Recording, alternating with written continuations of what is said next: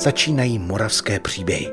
Každý týden pravidelně v tomto čase vám vyprávíme životní osudy zajímavých lidí žijících na Moravě. Partnerem pořadu je Paměť národa, redakce dokumentaristů působících na Jižní Moravě. Díky nim vzniká unikátní archiv vzpomínek pamětníků, ze kterého čerpáme. Odjeli jsme z Moravského Krumlova v nákladním autě jsme měli být celý nastěhovaný postele a všechno možné, abychom se měli kde ubytovat v Brně. Ovšem to ubytování v Brně jsme nezískali tenkrát. Získali jsme nějaký takový domek v Ostopovicích malý, kde ta rodina s babičkou, která už tenkrát měla přes 90 roku, žili, než najeli být v Brně. Oldřich Vašák prožil se svými rodiči a dvěma bratry dětství v Moravském Krumlově. Odtud rodinu vyhnala situace po Mnichovu. V té době Oldřich Vašák studoval vojenské gymnázium v Moravské Třebové. To bylo zrušeno a tak nakonec vystudoval obchodní akademii v Brně. Maturoval v roce 1945. Dnes nám bude vyprávět o tom, co se stalo předtím a nebudou to ve směs veselé vzpomínky. Navzdory tomu, nebo právě proto přeje ničím nerušený poslech Hana Ondriášová od mikrofonu Českého rozhlasu Brno. A teď už si poslechněme líčení událostí z roku 1944, kdy gestapo zatklo otce Oldřicha Vašáka bývalého legionáře a protifašistického odbojáře. Náhodou jsem byl doma, nevím z jakých důvodů, kdy přišli pro tatínka jako dva chlapy v koženácích a my jsme bývali na té ulici Nojerátové, ovšem to byl rožák, takový barák, kde byly dva vjezdy do toho baráku. V čelní straně toho baráku byl holič, nějaký baláč, a potom cukr prodával tam někdo zmrzlinu a všem z druhé strany na kolišti, tam byla kavárna Bendova. No, byl jsem doma a přišli doma Češi a ptali se, jestli pan Vašák je doma. Já jim říkám, není, ale přijde na oběd. Netušil jsem, že to byli gestapáci. Čili kdybych věděl, tak možná, že by mě napadlo, že aby přešli určitým vchodem do baráku, kde tatínek nechodil do toho domu. Že chodil tím druhým. Kdyby mě to napadlo, všem to člověk si neuvědomí. Čili oni na, na něho čekali a dole před vchodem do baráku ho zatkli. Ovšem, my jsme to víte, nepřišel dom, tak naše nervy jsme měli, co je s tatínkem a tak dále a tak dále.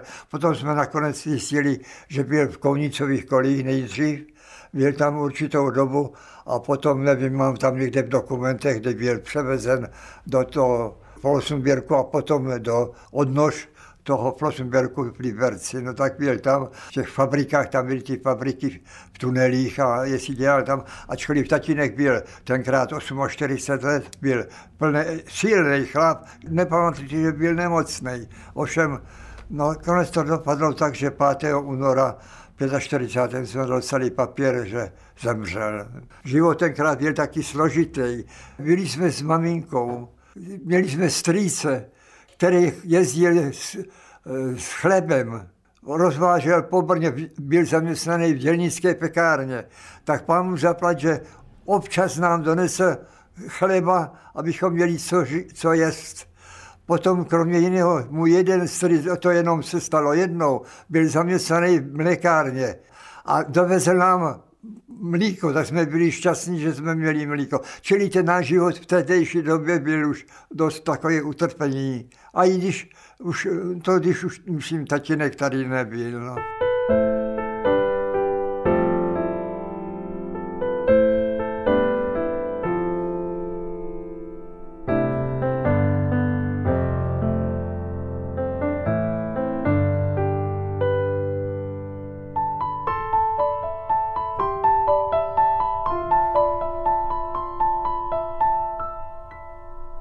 My jsme totiž jako děcka o ničem nevěděli, protože on se nám nesvěřil, tatínek, že to je jasný, pač byl chytrý, rozumný a to se nedalo říct dětskám, kdyby náhodou přišli gesapáci a nás se ptali, takhle děcko byl co Byl v nějakém odboji, že ovšem tam někdo z toho odboje prozradil jméno tatínka, že byl součást toho odboje. Čili tak jsme se dozvěděli až že byl zatknutý kvůli tomu, že byl v levicovém odboji. Tak ne, nám vůbec nic neříkal, netušili jsme to. V žádném případě ale neznalost všech detailů neznamenala pro Oldřicha Vašáka bezstarostný studentský život. Ostatně už nám vyprávěl, jak rodina po zatčení a smrti živitele rodiny strádala. A to nebylo všechno. Samotného Oldřicha Vašáka čekalo totální nasazení. Musel do továrny Diana v Dolních Loučkách, kde Němci v tunelech vyráběli stíhačky Messerschmitt.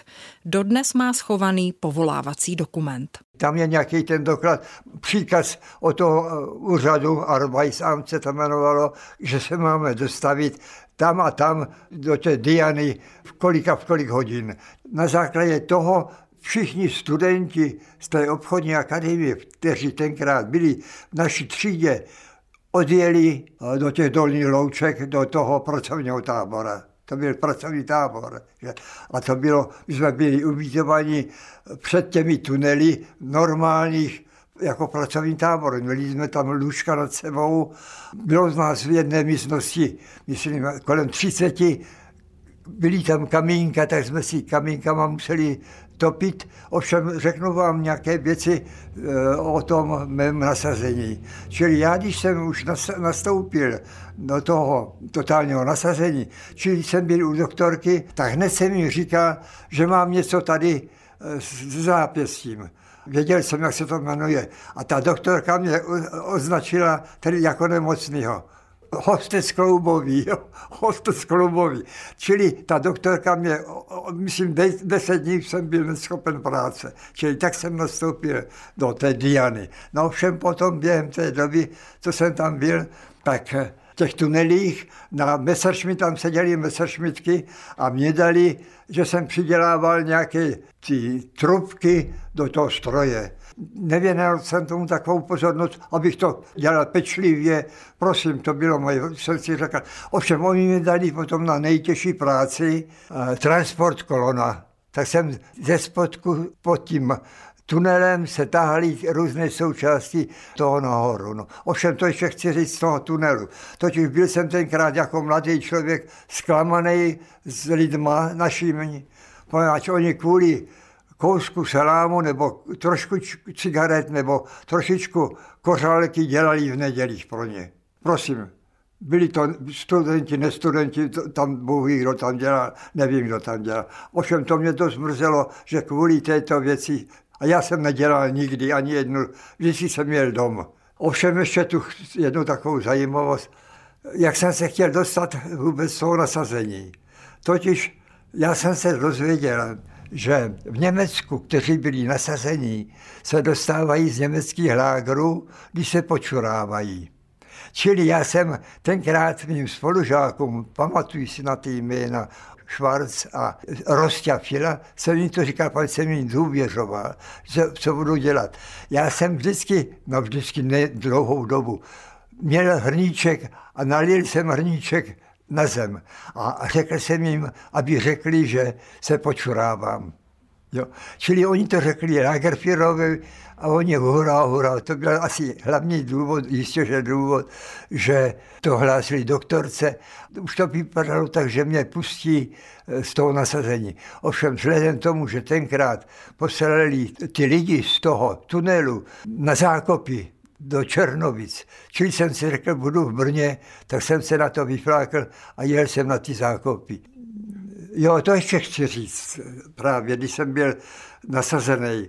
Totiž oni na Vánoce puštěli ty lidi na krátkou dobu, nevím, jestli dva, tři dny na Vánoce dom. Ovšem vzhledem tomu, že jsem měl jenom maminku doma a bratra a tatínek už byl zavřený tenkrát, tak jsem chtěl Eh, být doma. Jsem udělal následující věc. Bylo to proti zákonu. Měl jsem nějaké nemocenky od nějakého doktora v Zálcích, prázdné, Vlček se jmenoval. Byl na České, měl, tam jsem taky byl na nějaké té kontrole, nebo co, jsem dost byl takový člověk, který nechtěl jsem proti Němce prostě být tak angažovaný. Nebo tak.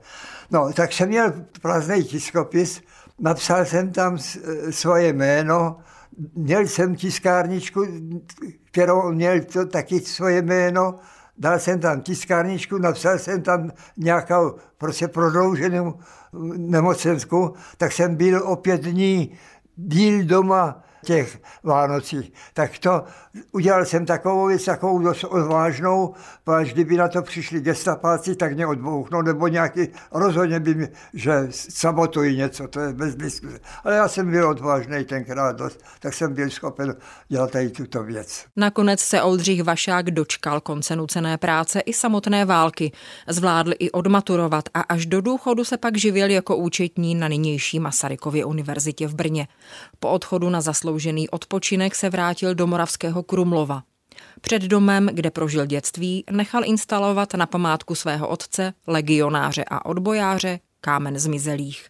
Jak řekl paměti národa při natáčení v roce 2020, jeho život a život jeho rodiny byl složitý, ale důvod se radovat přesto stále má. Jenom chci říct to, že od mládí můj život byl úžasně složitý od mládí do odchodu do duchu a i teďka pořád stále nežijí v takovém ideálním stavu, jak, jak žijí. A teďka zvlášť je to ta pandemie a tak dále a mnoho jiných věcí, které mě zlobí. A jinak jsem šťastný, že žijí a chci v tom smyslu, že žijí, že vidím okolí a že mám manželku a že mám tady děcka kolem sebe, že nám pomáhají. To jsou strašně šťastný. Milí posluchači, jak víte, příběhy čerpáme z rozsáhlého archivu Paměť národa. A ta má své srdce i na Jižní Moravě. Pobočka Paměti národa sídlí i v Brně. Sledujte na webu a sociálních sítích Brněnský institut paměti národa. Navštivte ho a podpořte. Přijměte naše pozvání do klubu Přátel paměti národa. Díky vám zdokumentujeme paměť Moravy. Vše najdete na webu paměťnároda.cz. Děkujeme.